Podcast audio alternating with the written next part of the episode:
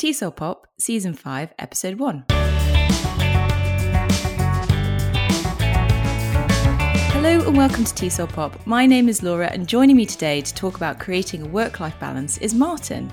Martin is the world's first online fitness coach who solely focuses on teachers and helping them live happier and healthier lives.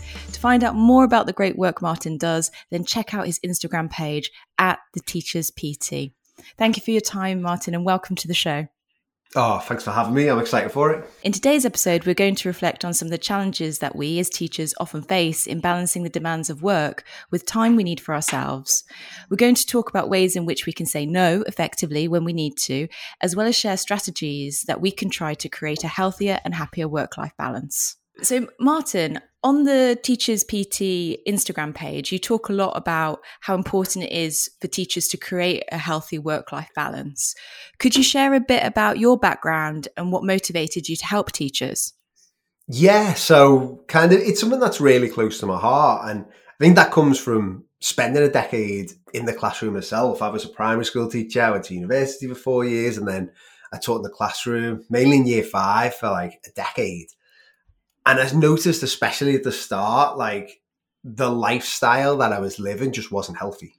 Like it was, I wouldn't say I had the healthiest lifestyle as a kid, but it wasn't a massively unhealthy one. But I noticed when I started work, that stress, everything that way piled on, the weight piled on. I wasn't feeling as comfortable in my clothes, and I wasn't having a life outside school. And kind of, I think about two years in, I thought, oh, if I don't do something here, like, where am I going to be in like 20 years? Where am I going to be when I retire?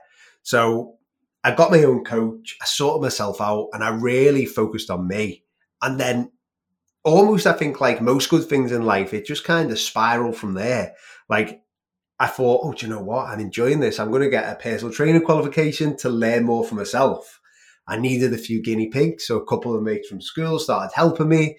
They got really good shape couple of their mates started, and then it went bigger and bigger and bigger till I found myself just doing it for a full time career.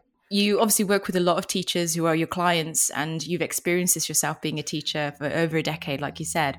What are some of the challenges you commonly hear from teachers who you work with? There's there's tons of challenges, but I think the biggest challenge is that work life balance, and I think that comes from two places really. It comes from an inability for teachers to say no and that comes from the guilt of wanting to put the kids first, you know, feeling like if they're saying no, then they're letting people down. Mm. And the other side of it is just that kind of, I think if you go into teaching, you're not doing it for the money. You're doing it because you love helping others. You love kind of seeing others progress. Kind of what we were talking about earlier with me. And the trouble with that is you often end up at the bottom of the pile and then you just end up in a place where work is your life. And then from that, so many other things come. You get massive amounts of stress because of it from school, from everything. Then that results in other things like you're binge eating, you're working all the time, so you can't go out and enjoy your life.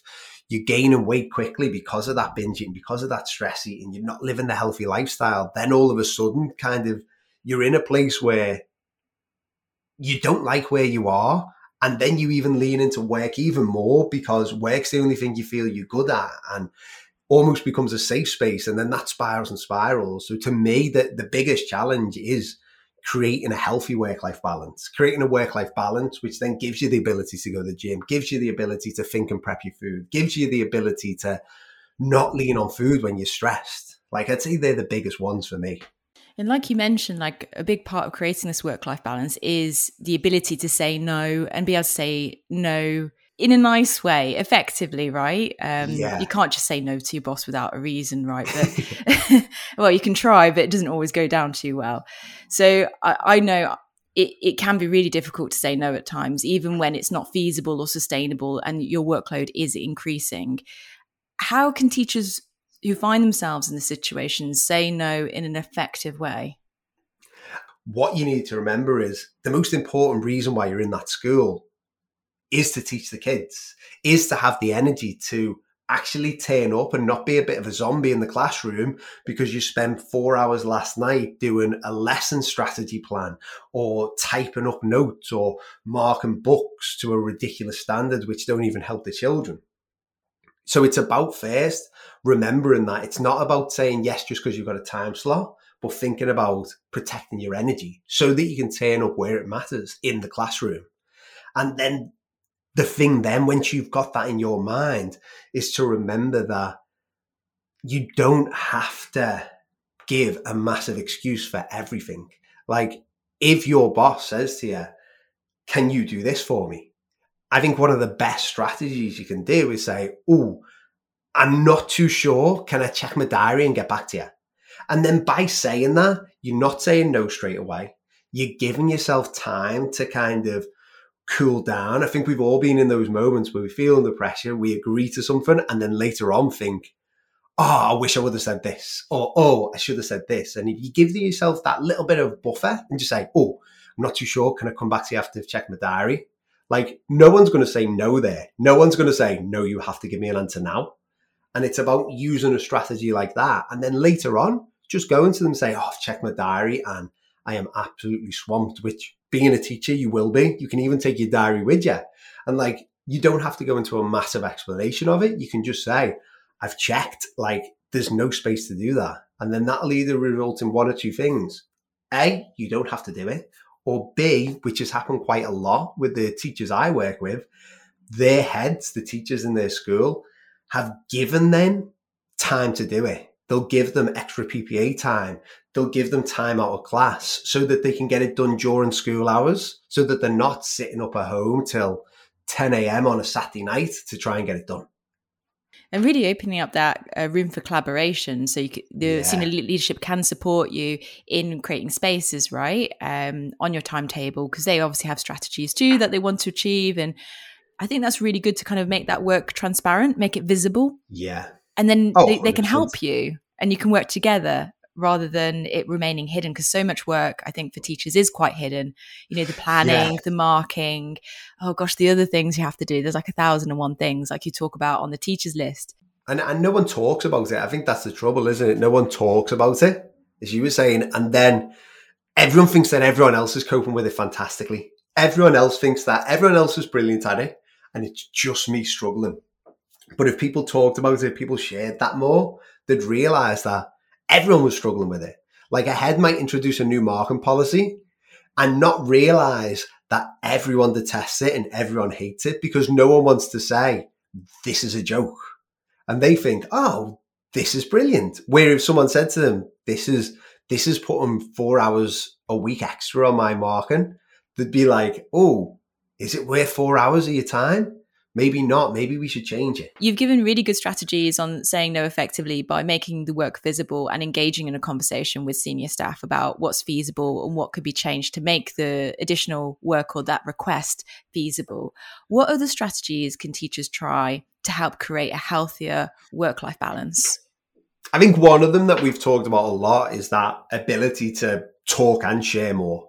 Like, I think as we talk about a lot, like, so many teachers just bottle it all up. And the more you can share, the better. And then an important thing with that is to lean on your support staff as well.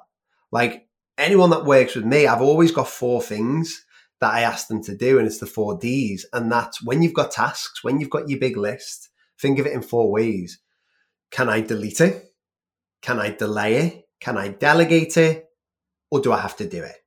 And when you're thinking about it that way, you're going to have a load of jobs that you can just get rid of because you're either just going to bin them because they're not worth doing, or you can delegate them to other people where it's not going to be as much of a stress.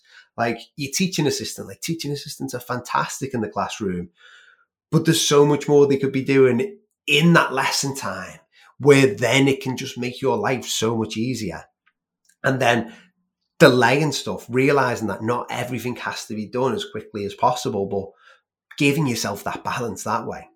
And then an ultimate one, once you've kind of mastered that, is also to ask why. Like when someone brings in a new strategy, not in a like aggressive, challenging way, but just ask like, how does it save the children? And if you're always asking that, if there's an answer where it's like, oh, um, we don't really know, we just want to try it, then you know, like, just scrap that. Just be like, I don't need to do that because it's not saving the kids. And the more we can ask why about things that are happening inside schools, that's when the busy work, the paperwork is going to just be binned because then you're not going to have to put like the verbal feedback stamp in a book when you've give verbal feedback. Like little things like that, which just add up and they are just so pointless. Like I'd say they're my two big ones as well as that saying no. And coming back to that why, knowing why you're doing something and why a team is working towards something is far more motivating when you can attach it to the overall mission of the school or the vision for oh. that year. It, even the most mundane tasks when you have a why attached to it and it does actually have meaning it's like okay i can understand why i'm doing this particular report format because it makes it more accessible for parents or something like that that I find really helps when I don't want to do something is to kind of remind myself yeah. of how it connects to the mission. Oh, 100%. And I think a real one which always stands out for me on that, like asking why. Mm. Perfect example. I was at a school I used to work in. The head said, right, in everyone's book, in every lesson, at the end, there has to be two stars and a wish. You have to write it in the book so that we can see it. And I always remember the year one teacher saying, Do I have to do this? And she, he was like, Of course you do. Like, this is a school policy. We all have to do this. Why do you think you're exempt? And she said, Well, mine can't read yet. And, and he was like, Yeah, but then you have to then read it to them. And she was like, Well, can't I just read it to them? Like, can't I just tell them? Because I'm doing that anyway. And I think if, like, if she hadn't have asked, she would have spent an extra four hours, five hours, six hours a week doing something she didn't have to do. These are all really helpful tips. So, as a parting gift, what is one thing that listeners can take away that they can start with today? To me, probably my favorite thing that I always talk about is being 1% better. Like, too many people bite off more than they can chew. They go full hog into it, whether it's teaching, whether it's the diet, whether it's the training, whatever it is they don't look at the step in front of them. They look at the mountain they've got to climb instead. And often they fail because of that. And to me, it's all about becoming 1% better. Like a perfect analogy for me is going upstairs. Like no one thinks about going up to bed. You just go up the stairs. But if you took those stairs away, everyone would be sleeping on the couch. And it's that thing of like, we just want to take it one step at a time, get a little bit better this week than you were last week. Because if you're massively stressed with work or you're really struggling with binge eating or anything that way, you're not going to fix it overnight. But you just have to make this week a little bit better than last week. And if you keep going like that for a year, you will notice a massive difference. Martin, it's been really inspiring talking to you. Thank you so much for sharing your tips and um, motivational uh, message to, to listeners today. I appreciate it. Oh, no, thanks for having me. I've really enjoyed it. If you would like to find out more about Martin, then remember you can go to his Instagram page, The Teachers PT, and I will hyperlink that on the website so you can find him easily as usual. If you have a question or an idea that you'd like to pitch for the podcast, then you can get in touch via Facebook, Instagram, or the website, tesolpop.com.